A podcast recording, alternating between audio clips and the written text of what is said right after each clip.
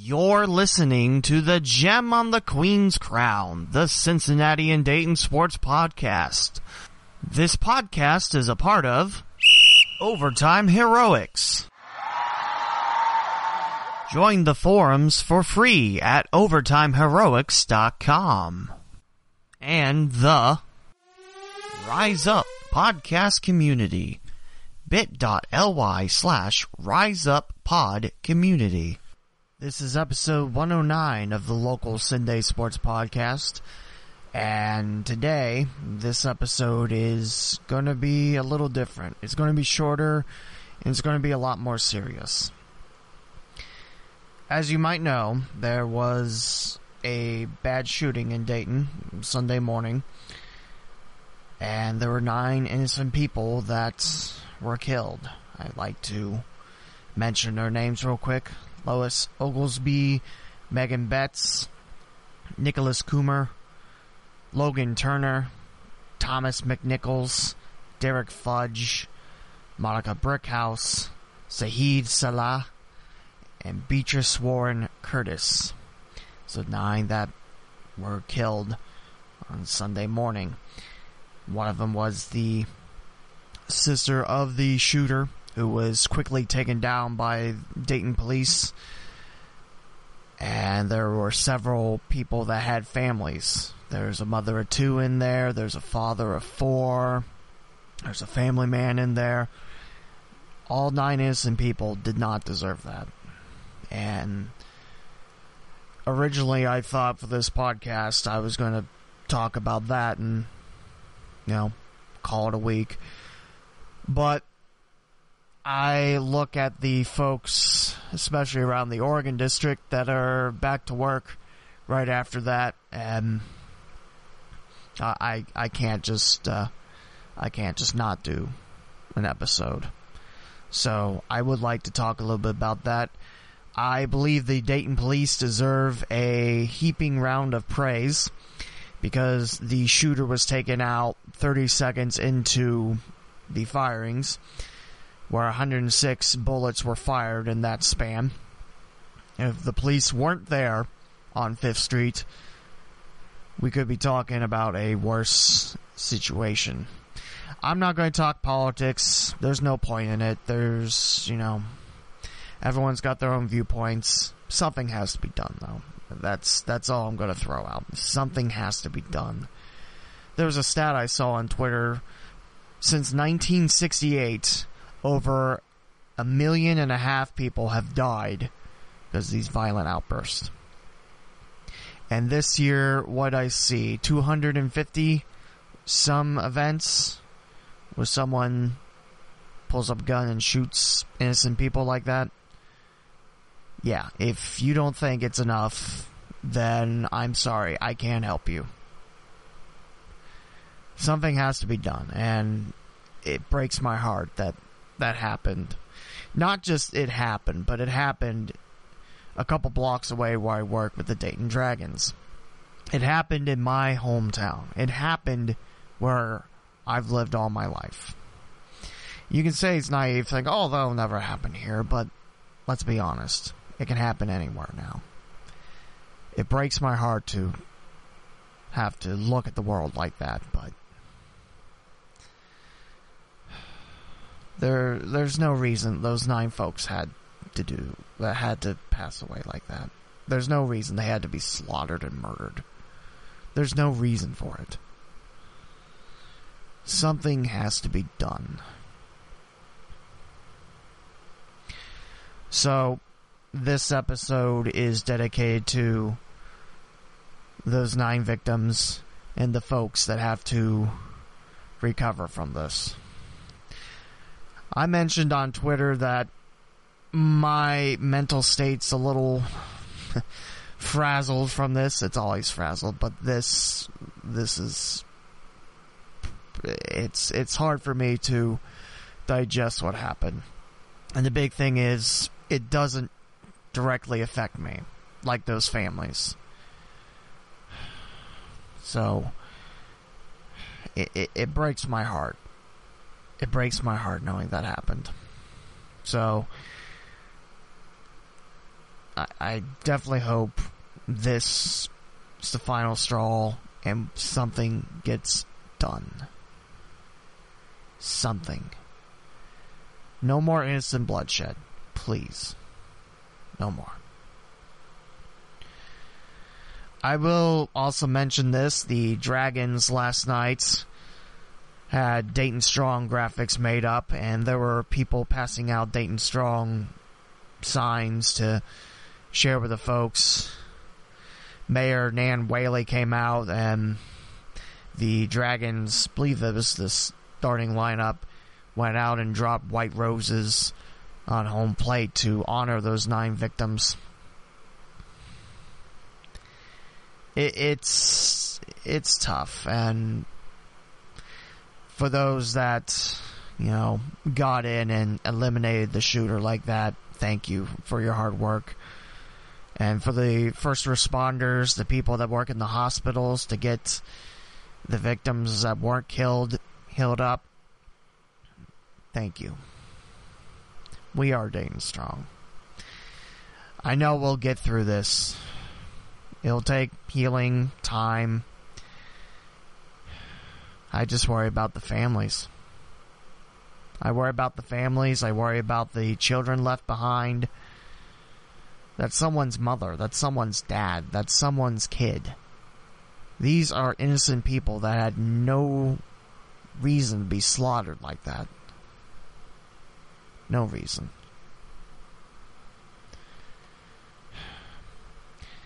Anyway, I mentioned on Twitter I was proud to work for the Dayton Dragons, and I still am.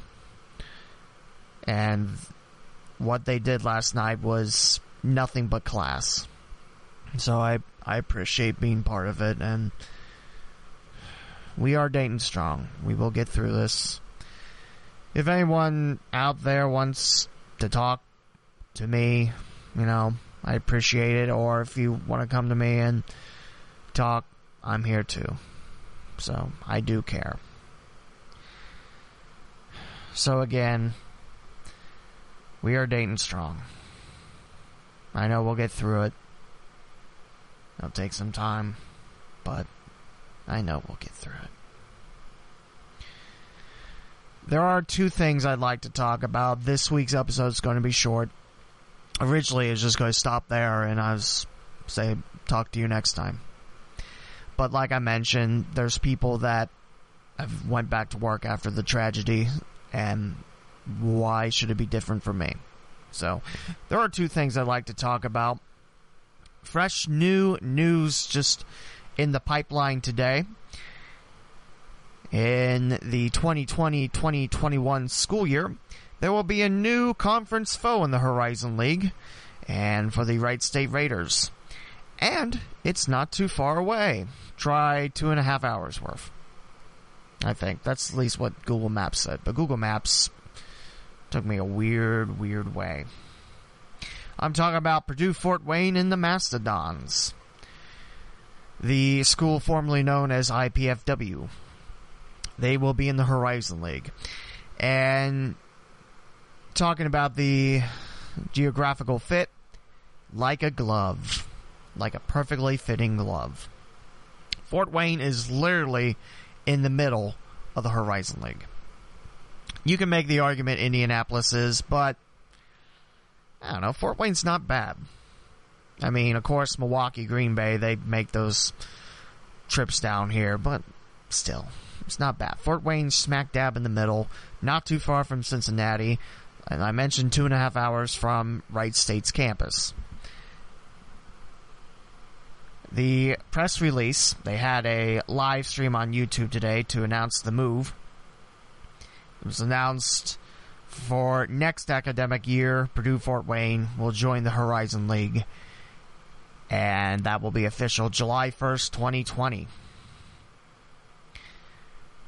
Jon LeCrone, the Horizon League commissioner and native of Vandalia, Ohio, mentions he's excited to welcome Purdue Fort Wayne to the Horizon League family. The Mastodons, aligned with the Horizon League's mission, vision, and core values, is located middle of our geographic footprint like I mentioned. Pretty smack dab in the middle of it. Purdue Fort Wayne is the right school at the right time. This will be the second full year that Fort Wayne has donned the Purdue Fort Wayne name tag. Uh, previously, they just went by Fort Wayne for their athletics, and before that, it was IPFW. If you're wondering why it's not IUPUFW, I don't know. I can't answer that. Or why it's not IPI instead of IUPUI. I can't answer that either. Maybe someone else can. I can't. The athletic director at PFW is Kelley Hartley Hutton.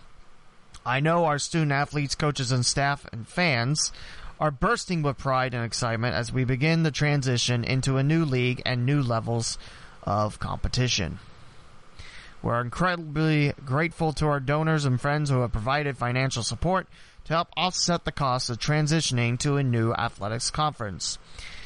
Purdue Fort Wayne will be moving out of the Summit League after this year. And let me tell you the closest foe to Fort Wayne, that would be Western Illinois, home of the Leathernecks. I was going to say DeKalb, but that's Northern Illinois, isn't it? It's not terribly close. Like I mentioned, two and a half hours. I believe this is longer. But also in the Summit League, Denver. That's Denver, Colorado. North Dakota, North Dakota State.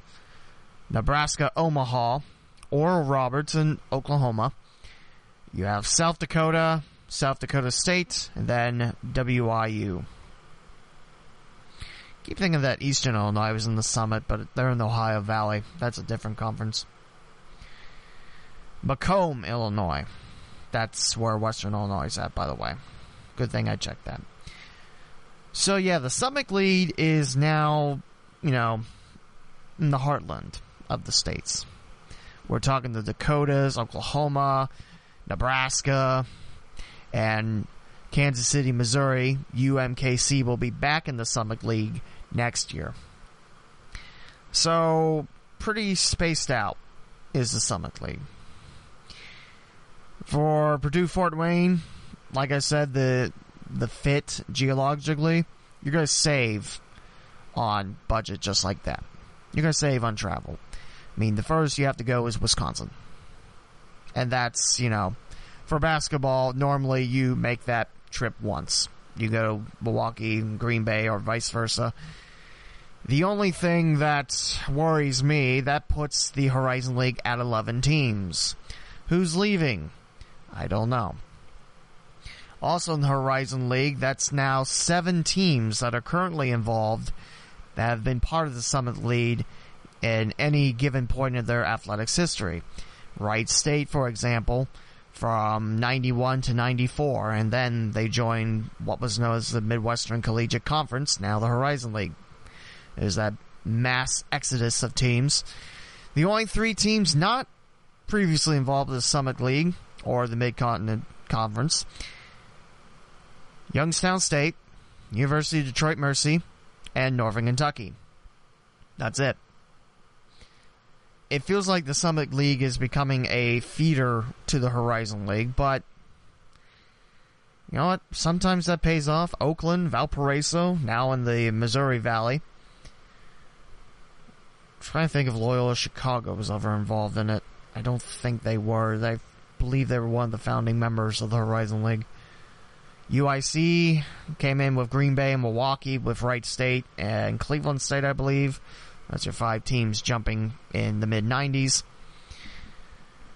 So I'm definitely looking forward to having a closer conference foe in the Dayton Fort Wayne rivalry. Back when the Komets were in the IHL 2.0 with the Dayton Gems 2.0. Dayton Fort Wayne, long hockey history first year the Dayton Demonz, they were actually affiliated with the Komets, although it was mostly uh, Fort Wayne gives and Dayton doesn't get back type of friendship. I mean, Fort Wayne, it's a great sports city. You have so much there. You got the Mad Ants of the G League, affiliated with the Pacers. You got the Fort Wayne Komets, as I previously mentioned. You got other sports there. I think you have an indoor football team in the Fort Wayne Freedom. So I, I definitely like this fit with Fort Wayne. In terms of competition wise, eh. I mean, Fort Wayne has gotten a lot better. But with this new move to the Horizon League, I believe that more recruits will come in because there's ample opportunities to follow those athletes. I mean, part of the Horizon League network on ESPN Plus and ESPN 3. I mean, who's to say? I can't tell the future, but I do think this is a nice addition. Now the only question is, what will the Horizon League do with 11 teams? I will say this. You know what's really nice about Purdue Fort Wayne being added to the Horizon League? Baseball. That means there's seven teams now.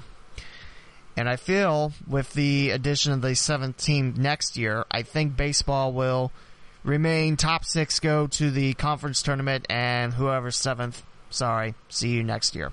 I mean, that's how it was before Cleveland State folded their baseball program. So that'll be interesting to see how that turns out.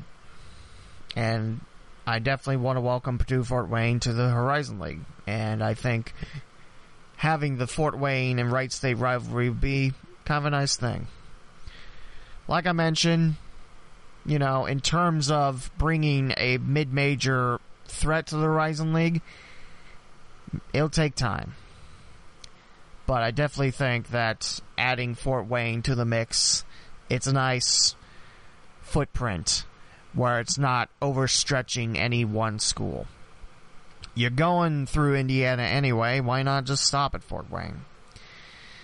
I still think Wright State and Northern Kentucky will be travel partners. I don't know if you pair the two Indiana schools together. I mean, Fort Wayne, Indianapolis, it's not awful, I think. Actually, I don't know how long it is. It's up by 69. What does that do to UIC, though? Would they be the odd team out without a travel partner? Or would you have a tandem of three schools in a travel buddy chain? Might work. Because you got Wisconsin schools, Green Bay, Milwaukee. You got the Michigan schools of Detroit, Mercy, Oakland. You got Cleveland State, Youngstown State, Northeast Ohio. I mentioned Wright State, NKU. Where's Fort Wayne fit in? I have to assume you put the Indiana schools and UIC together, since Chicago isn't terribly too far from Indiana or Indianapolis, I guess. But that's just me. We'll see how it turns out in 2020, 2021. So that's the new news breaking in the Dayton sports scene. We're going to take a break and we're going to talk about the trades that happened after last week's episode. There were two that happened, in fact, and there was a scooping of the free agent markets. We'll talk about that more here on the Gem on the Queen's Crown, the Cincinnati and Dayton Sports Podcast. Hi, everybody. I hope you enjoy the Gem on the Queen's Crown, the Cincinnati and Dayton Sports Podcast. Did you know you can get paid just for listening to this podcast? I just discovered this free new app called Podcoin, and it literally pays you to listen to podcasts.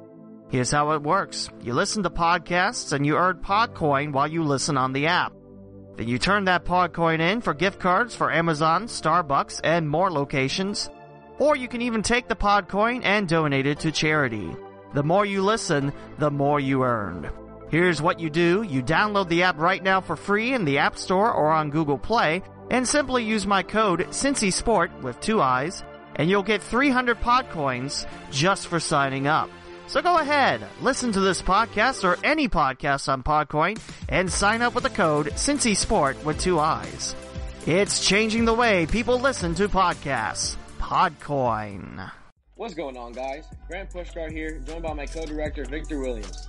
Are you looking to bring more attention to your sports content? Over at Overtime Heroics, you can be a part of a growing sports community such as podcasts like my own, Cleveland Surge, and my own Philly Special podcast. And if you're looking for a place to share your sports opinions, they also have an active forum for all sports topics. So if you want your sports content to be heard amongst other sports fans, go over to Overtime Heroics forward slash forums and make your first hot take today. Hey folks, this is Lee W. Mowen of the Gem on the Queen's Crown, the Cincinnati and Dayton Sports Podcast, and I'm here to tell you about Anchor, the easiest way of making a podcast.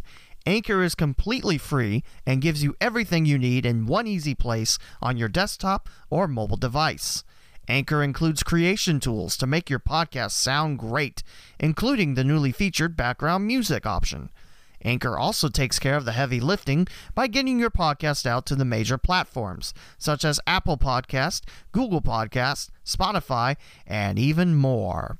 You can also make some money with your podcast with no minimum listenership required.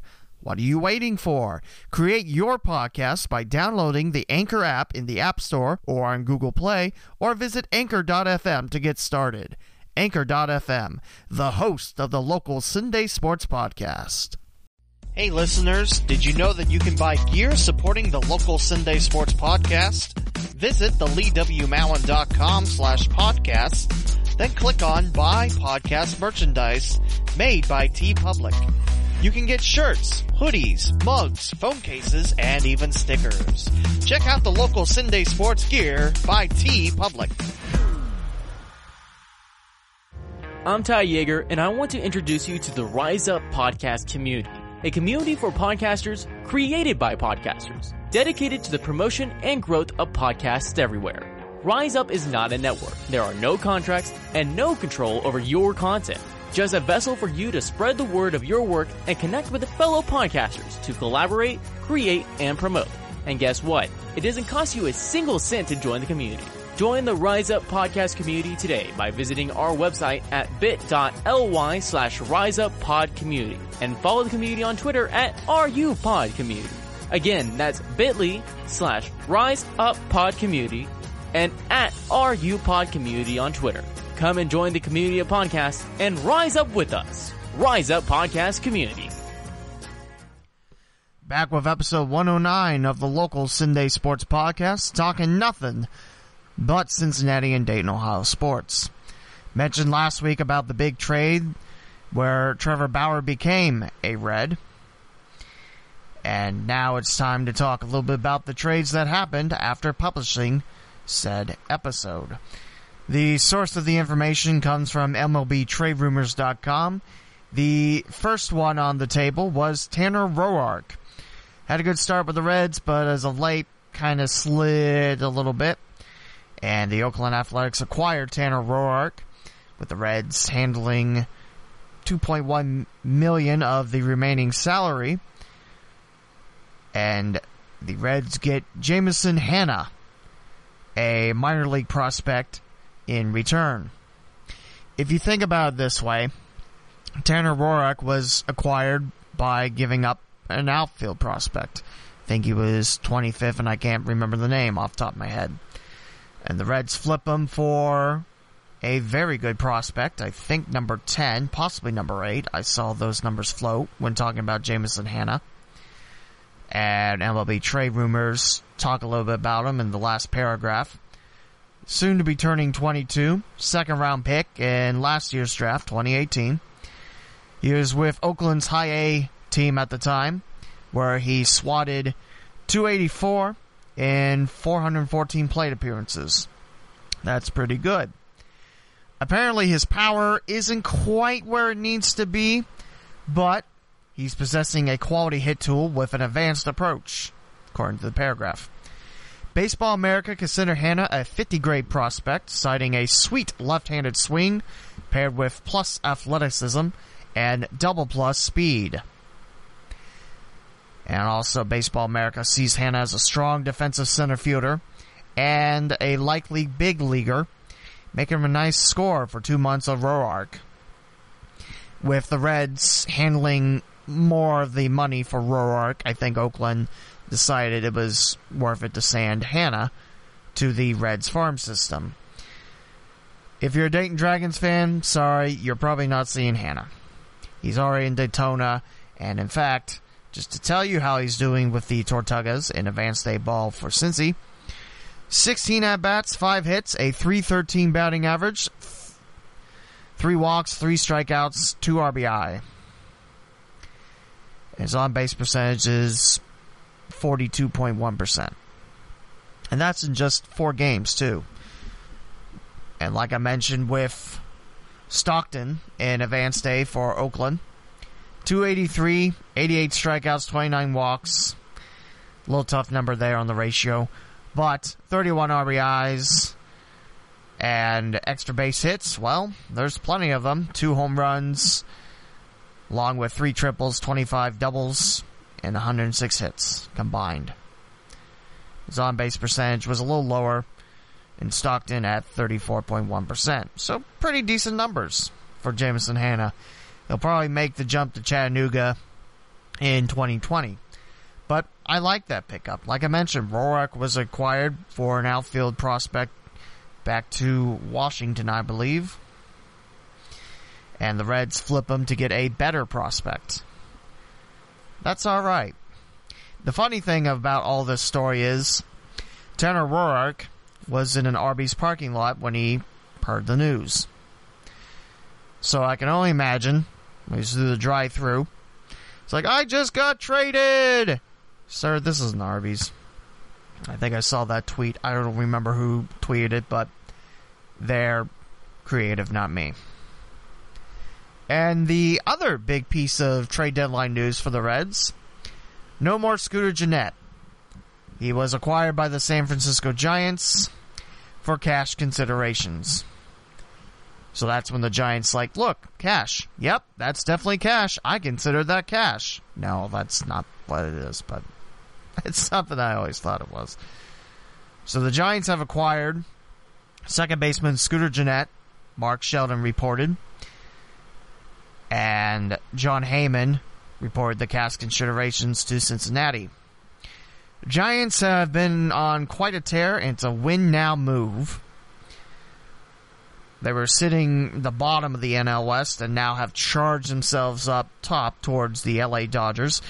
I don't think anyone's catching up with LA unless they go radically cold in Chavez Ravine, but we'll see. Scooter Gennett this year was kind of a nightmare for him. Being injured most of the time. I really loved the pickup of Scooter Gennett years ago from Milwaukee. And he wanted to be in Cincinnati, so it's tough. But there's kind of a log jam in the outfield, and there's kind of a log jam in the infield. So Scooter had to go. Reds were considering cutting him. But at this point, at least they get something from San Fran. This year, in 72 play appearances, 217 batting average, no home runs. Past few years, you talk about best second baseman, you got at least consider Scooter Gennett in that line. I still can't believe the Brewers waived him. I don't think that was your big problem, Milwaukee, but what do I know? Can he resign back to Cincinnati? Sure. He will take over for Joe Panik, who's struggling this year with the bat, 231, three home runs, and 375 trips to the plate. So definitely a nice pickup for San Fran, and it also kind of alleviates, you know, trying to find Scooter some playing time. Although now Derek Dietrich is on the IL, so yeah, what are you gonna do? That's your two big trade deadline moves. And with Yasiel Puig being shipped off to Cleveland, Aristides Aquino was selected by the Reds and he's uh he's doing all right. Had a big three-run home run to tie the game in Atlanta, and so far, batting 333, four hits, 12 at bats, one home run. So a very small sample size by the Punisher. That's his nickname. A little change might do him good. He had low help coming in this season. And it seems like he might be sticking around this time. Another former dragon that I saw. It's neat to it's neat to see dragons become reds. It's neat to see dragons get to the majors, but when they stick in the farm system and become reds that can help out and not just, you know, back and forth yo-yos like the Reds have treated Phillip Ervin, which is a shame because I think the Magic Man can help out Cincinnati too. I, I mean, now you got another logjam, and the question is, can you re-sign Puig if you want to? I mean, Aquino has done pretty well in this first few samples with the Reds, and I hope to see Aquino stick around. Like I mentioned, 4 for 12, very short time with Cincinnati, but it seems like his adjustment has done wonders already. So Aquino now a red, and also Tim Collins was picked up by the Reds. The article incorrectly says that Dayton is the AAA affiliate. That's wrong. That's the Louisville Bats. Dayton's the low A or single A, as I prefer to call it. He was shuffling between the Chicago Cubs and their farm system this year and decided instead of picking his spot in Iowa, look for greener pastures. And the Reds picked him up. So that's another left-hander along with Amir Garrett and Wandy Peralta. That's reliever core. I think once Garrett serves a suspension for that big brawl, he's currently appealing it to see if he can get that number lowered. That might not be a bad signing. Collins has a 360 ERA, 9.1 strikeouts per nine, and his K to walk ratio is 1.80 over 242 and a third innings of a big league career that began in 2011. However, he missed 2015 2017 with two Tommy John surgeries. Those aren't easy to recoup from. And lastly, Kevin Gausman. He was part of the Atlanta Braves starting lineup, had a really rough year, but the Reds picked him up on outright waivers. I thought he was a left hander, but the article is saying he's a right hander, according to this article. Gausman, this is his roughest year yet. Number four overall draft pick by Baltimore in 2012. Joined Atlanta in a trade deadline that saw the Braves pick up the rest of Darren O'Day's salary and also shipping out minor leaguers Brett Cumberland, JC Encarnacion, Bruce Zimmerman, and Evan Phillips. Did really nice job last year for Atlanta. His ERA with the Braves 2.87 and 59 two thirds. But this year he is one of the least effective pitchers in MLB. His ERA is at 6.19 through 80 innings. His strikeout numbers are 9.6 per 9. He has walked 3 per 9. And he has a career low 37% ground ball rate this year. Which means he needs to get that together if he wants to pitch in Cincinnati, which is a hitter's park all the way. Interesting pickup. Poor fortune in 2019 also doesn't help. His fastball this year is down a bit. Uh, it's normally around 95. That's the peak. It's now 93.8, which, yeah, doesn't sound much. It's 1.2 miles per hour difference. But with the velocity drop, it can also help batters look at it and say, hey, I can hit this. And they hit it. He's allowing line drives at a career worst 27, actually 24.7 percent. Means about a quarter of the time it's a line drive. Like I mentioned, 6.19 ERA. Reds right now, if their starting pitching stays afloat, it's a pretty good core. Castillo, who pitched wonderfully last night and got his 11th win of the year. Trevor Bauer, Sonny Gray, Anthony DeSclafani, and Alex Wood. That's a pretty nice core. That's a pretty nice five. So Gausman is probably going to be used maybe as a long reliever, maybe as uh, a piece in the bullpen. New change of scenery, maybe that'll help him rest of 2019. Interesting pickup. I I think it might work in his favor. But we'll see how it goes. Lastly, in set of moves, I mentioned that Brian O'Grady, when he makes his MLB debut, actually I didn't mention it at all, I mentioned Aquino. When Brian O'Grady, former Dayton Dragon from, what would that be, 2015, 2016? When he makes his debut for Cincinnati, he'll be the 100th Dragon to debut in the majors. Impressive. I mentioned Derek Dietrich on the 10 day IL. Blake Trahan was sent for assignment, meaning you can stay in the minors or try for greener pastures. Reds don't exactly know how long they'll be without Dietrich.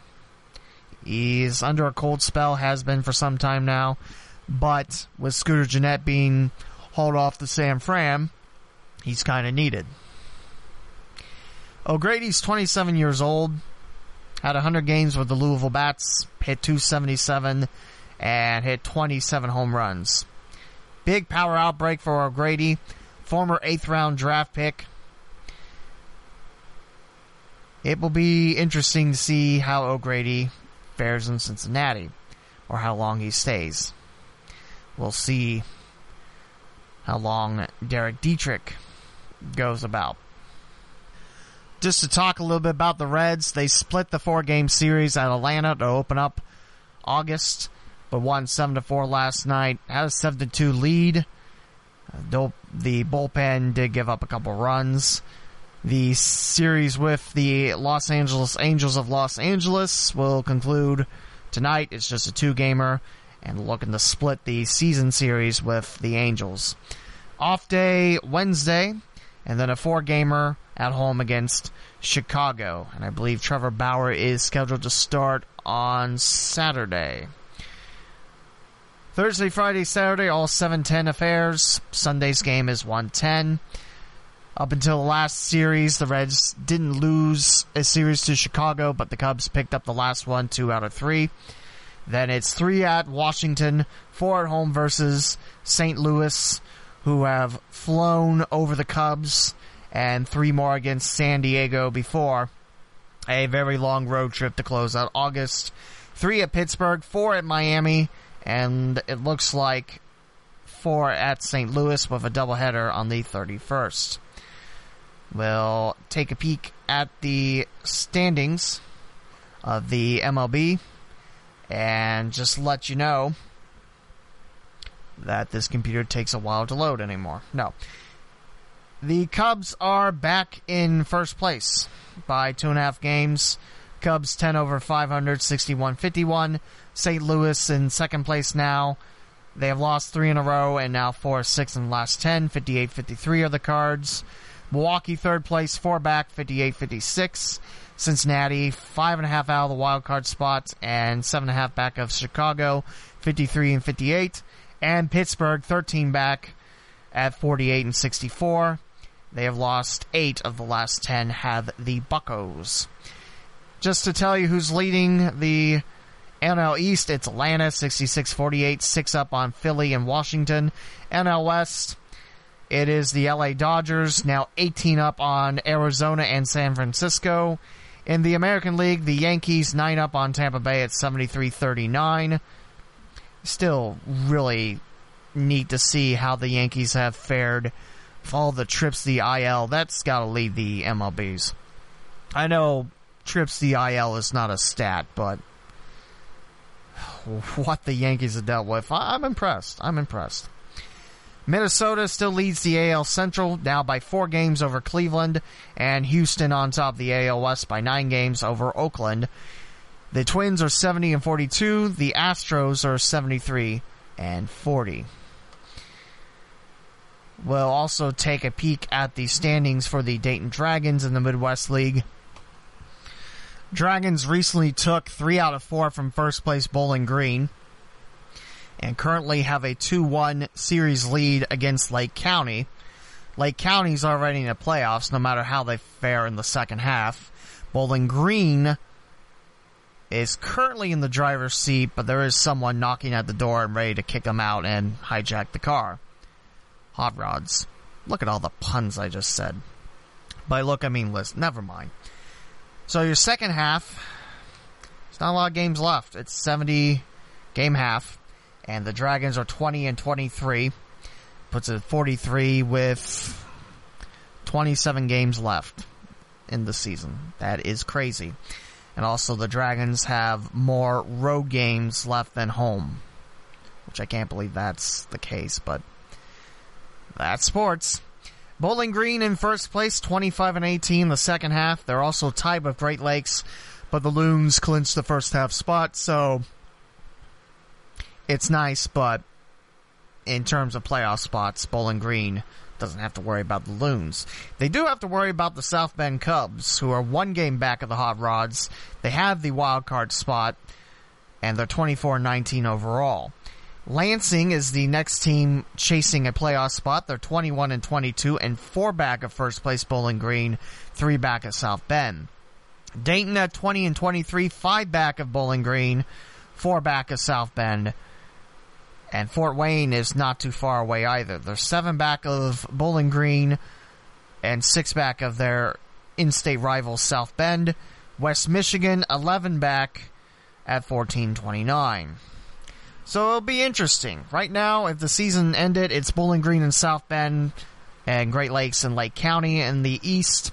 In the west, well, you got Kane County and Clinton right now. Clinton be the wild card spot and Kane County the half winner. It matters on home advantage if you win the half or your wild card spot. You get a better uh, choice of home games when you're the half winner. In case you're curious about the West, Kane County would be the second half winner at 30 and 13.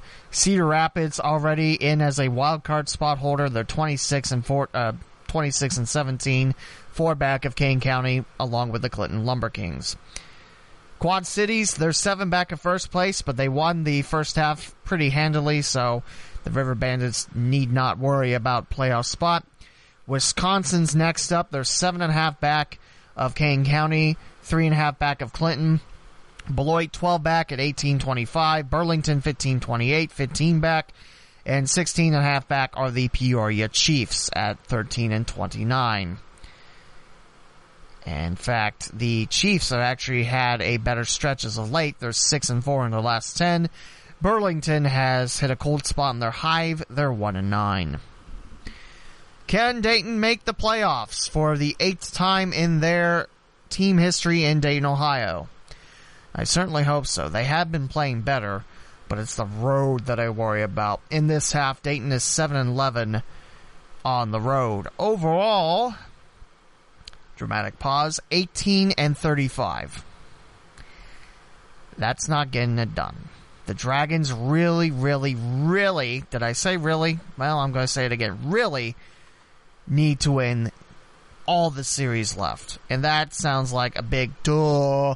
Shouldn't they try to win all the series anyway? Listen, there's a road trip to Fort Wayne. Like I mentioned, they're they have a very long shot again the playoffs. But last time Dayton was at Fort Wayne, they lost that series, and Fort Wayne was in last place. They need to win this one in Indiana. Home against Lansing. That's a big series there. Lansing's in the running with South Bend and the Dragons. And then three at Bowling Green. And I can tell you, BG is probably going to be hungry for revenge after losing three of four and two off walk-off fashion against the Dragons. Then another series, this time at Lansing for four. Home versus Fort Wayne for three.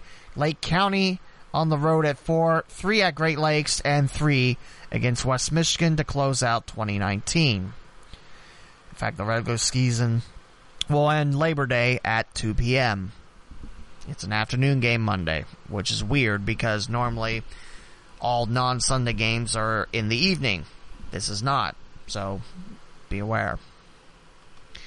I think the Dragons, if they play well and they have bounces on their side, can.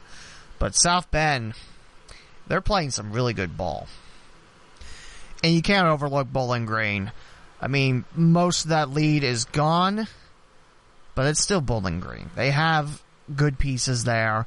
They might be missing out on Wander Franco, who's tearing up Advanced A now.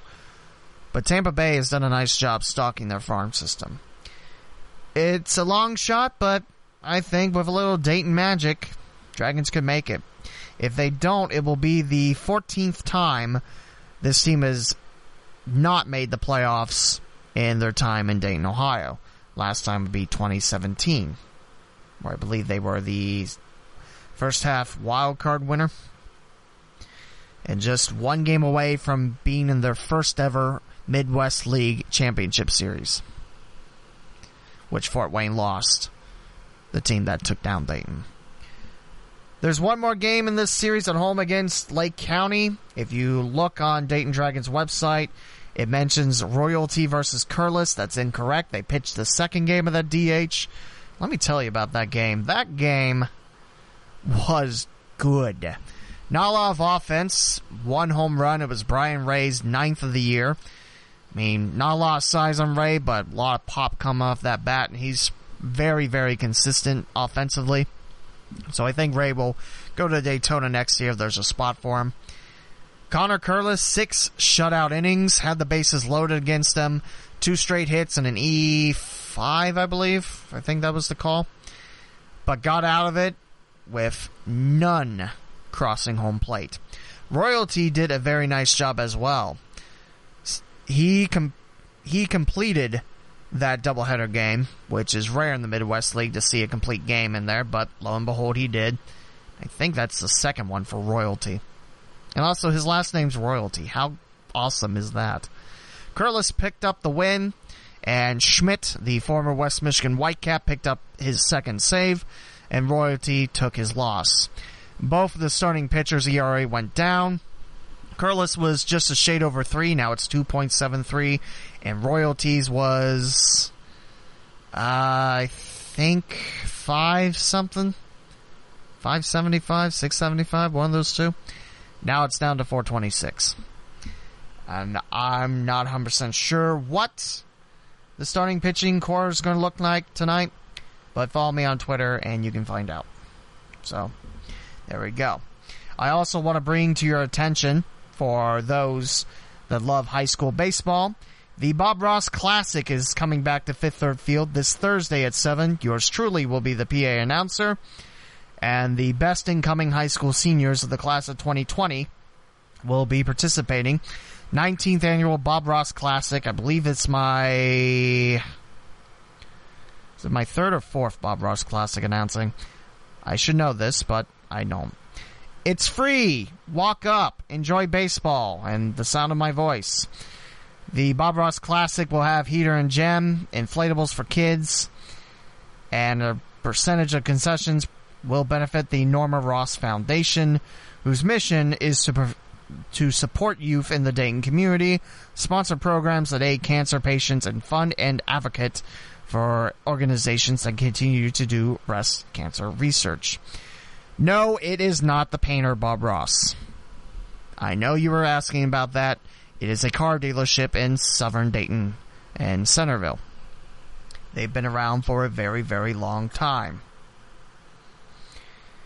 Bob Ross Auto Group's been serving Dayton for over 44 years, and they sell a lot of models of vehicles from Buick and GMC, and also impressive selections on pre-owned vehicles that are ideal for budget-minded shoppers.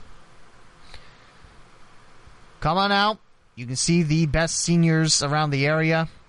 I do not have a roster. Uh, if you search on Twitter in quotes Bob Ross Classic, there are a lot of uh, parents, kids, and ADs that have been sharing this information. One that I remember is Peyton Lane out National Trail. One I remember because it's athletes in Preble County. That's where I'm from. I love seeing success out there. And two, it's an easy name to remember. What can I say? So I'm really looking forward to it, and you can expect me updating on that event as well throughout the whole thing. And that will do it for episode 109. We are Dayton Strong, and if anyone needs to talk, I'm here. Please give me a shout. Mm, I'd love to help out as much as I can. Also, there is something I'd like to share too. This is from WHIO.com, and this is by the fine folks at Chief Screen Printing at the corner of Marshall and Stroop. They have Dayton Strong shirts. I believe they made them for the tornadoes that hit here late May. But they're going for 15 each and $8. Over half of it goes to the food bank. It's ran by retired Chief Master Sergeant Roy Webster and also Anthony Tomlinson. Like I said, corner of Marshall and Stroop, pick them up. Dayton Strong, I'm going to pick mine up very shortly. We are Dayton Strong, and I am here for you, folks, if you need anyone to talk to.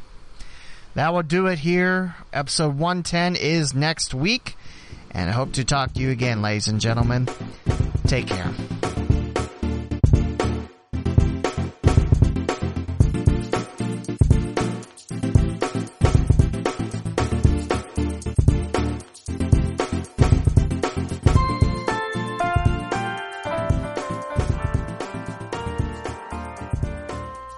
For listening to another episode of the Gem on the Queen's Crown, the Cincinnati and Dayton Sports Podcast.